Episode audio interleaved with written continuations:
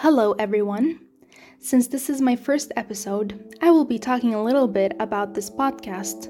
So, in general, I will be talking about space and everything related to it, such as eclipses, auroras, stargazing, lunches, and any space news. So, if you are interested, then you are in the right place. Stargazing is an interesting thing to do. People usually do it for fun or for learning purposes. Stargazing is one of the easiest ways to enjoy nature here on Earth. All you need are your eyes and dark skies. But to stargaze and to have the best experience while stargazing, you should do some steps before. Firstly, do some research on the constellations that are visible in the sky above you.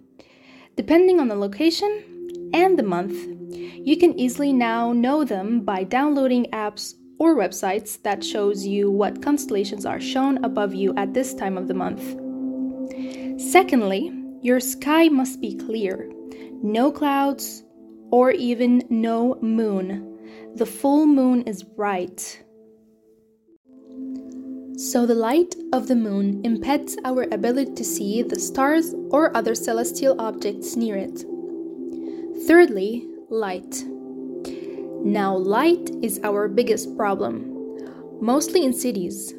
With lights, you can't see most of the stars, or even all of them. So, you need to find a dark place and let your eyes adjust for 5 to 10 minutes, or even more.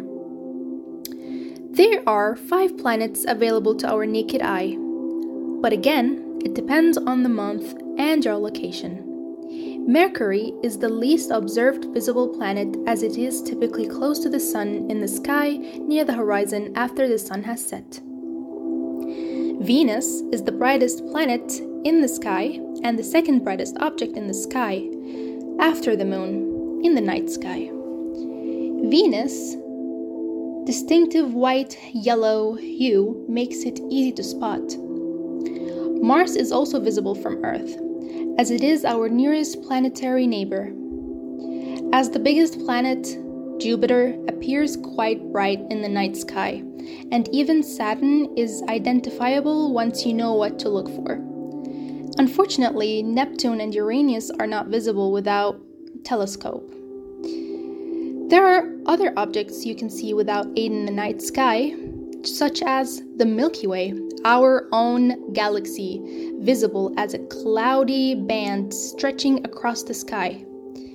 This visual cloudiness is actually caused by the millions of stars and solar systems that make up our galaxy. Now, this is all I have to say about stargazing. And next time, I will be talking about best places to stargaze. So stay tuned.